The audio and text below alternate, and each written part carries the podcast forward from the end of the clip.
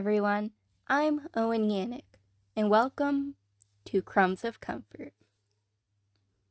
Before we begin, I'd like to ask you a question.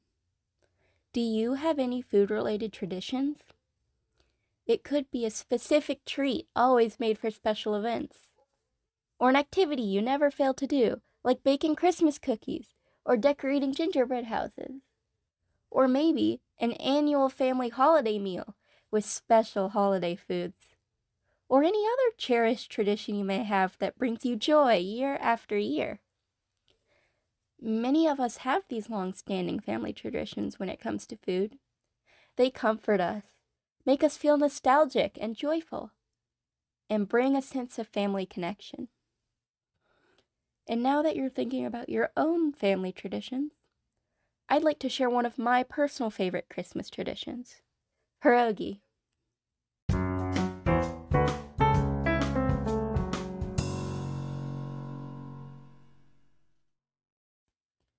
You may or may not have heard of pierogi before, but for those of you that don't know, pierogi are Polish filled dumplings made with unleavened dough and most often savory filling. They are first boiled and then pan fried with butter and onions.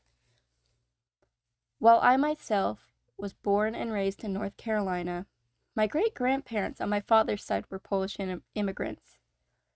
And while they died long before any of my aunts and uncles were even born, some of their traditional and cultural foods have been passed down from them to my grandparents' generation, to my dad's, to mine. Of these relatively few foods, pierogi is my favorite. Now, I don't know how often or in what context pierogies are traditionally eaten, but for my family, they are solidly classified as a Christmas food. Every year, we get together around my grandpa's birthday, the 20th of December, just before Christmas Eve, to make them. When my grandparents were independent and still lived in their house, we would make them there. But in more recent years, we have begun to make them at one of my aunt's houses instead. The creation of pierogi has, in all of my memory, been a whole family affair, and everyone plays their part in different ways. For the most part, my aunts make the filling and the dough. My uncles roll out the dough and cut it into circles, and us cousins, along with the occasional aunt or uncle, assemble them we often make hundreds of pierogies on pierogi day, with a variety of different fillings, some more traditional, some less, that include fried cabbage, mashed potato, cheesy potato, and mashed prunes.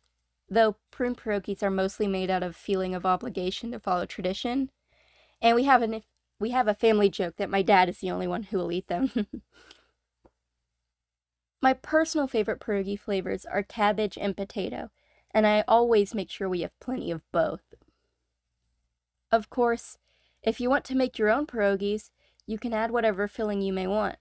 If you want a suggestion, caramelized onions or caramelized onions with potatoes make very delicious pierogi fillings. We usually quit when we run out of filling, and then the pierogies are stored and set aside till Christmas Eve, when we have our big family Christmas meal and celebration. Now, this is quite a long standing tradition for my family, and I have been a part of Pierogi Day almost as long as I can remember, though I have a lot of small, scattered memories and a lot of nostalgia. I remember sitting on my dad's lap as a toddler, covered in flour, pressing a filled pierogi closed with a fork. I remember my grandma using the leftover dough to make noodles, which she then hung up in the kitchen to dry. I remember that when we messed up, those pierogies were deemed coals and were cooked that day so we could eat them.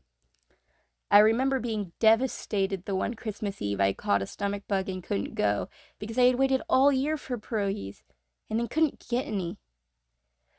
Through all the years my family has been making pierogies, many things have changed, but many things have stayed the same. We no longer use forks, we use molds. We no longer turn leftover dough into noodles. And of course, we no longer make them at my grandparents' house. But we still get together every December, each with our own loose roles. We still jokingly make a small amount of prune pierogies, just for tradition's sake. We still cook and eat the coals we make. And I still greatly look forward to eating buttery, oniony pierogies every Christmas Eve. And alongside this longer standing tradition, a relatively newer tradition has been formed. After we finish making all the pierogies and have set them aside for later, we prepare a big family lunch of beef tacos, one of my grandpa's favorite Sunday lunches.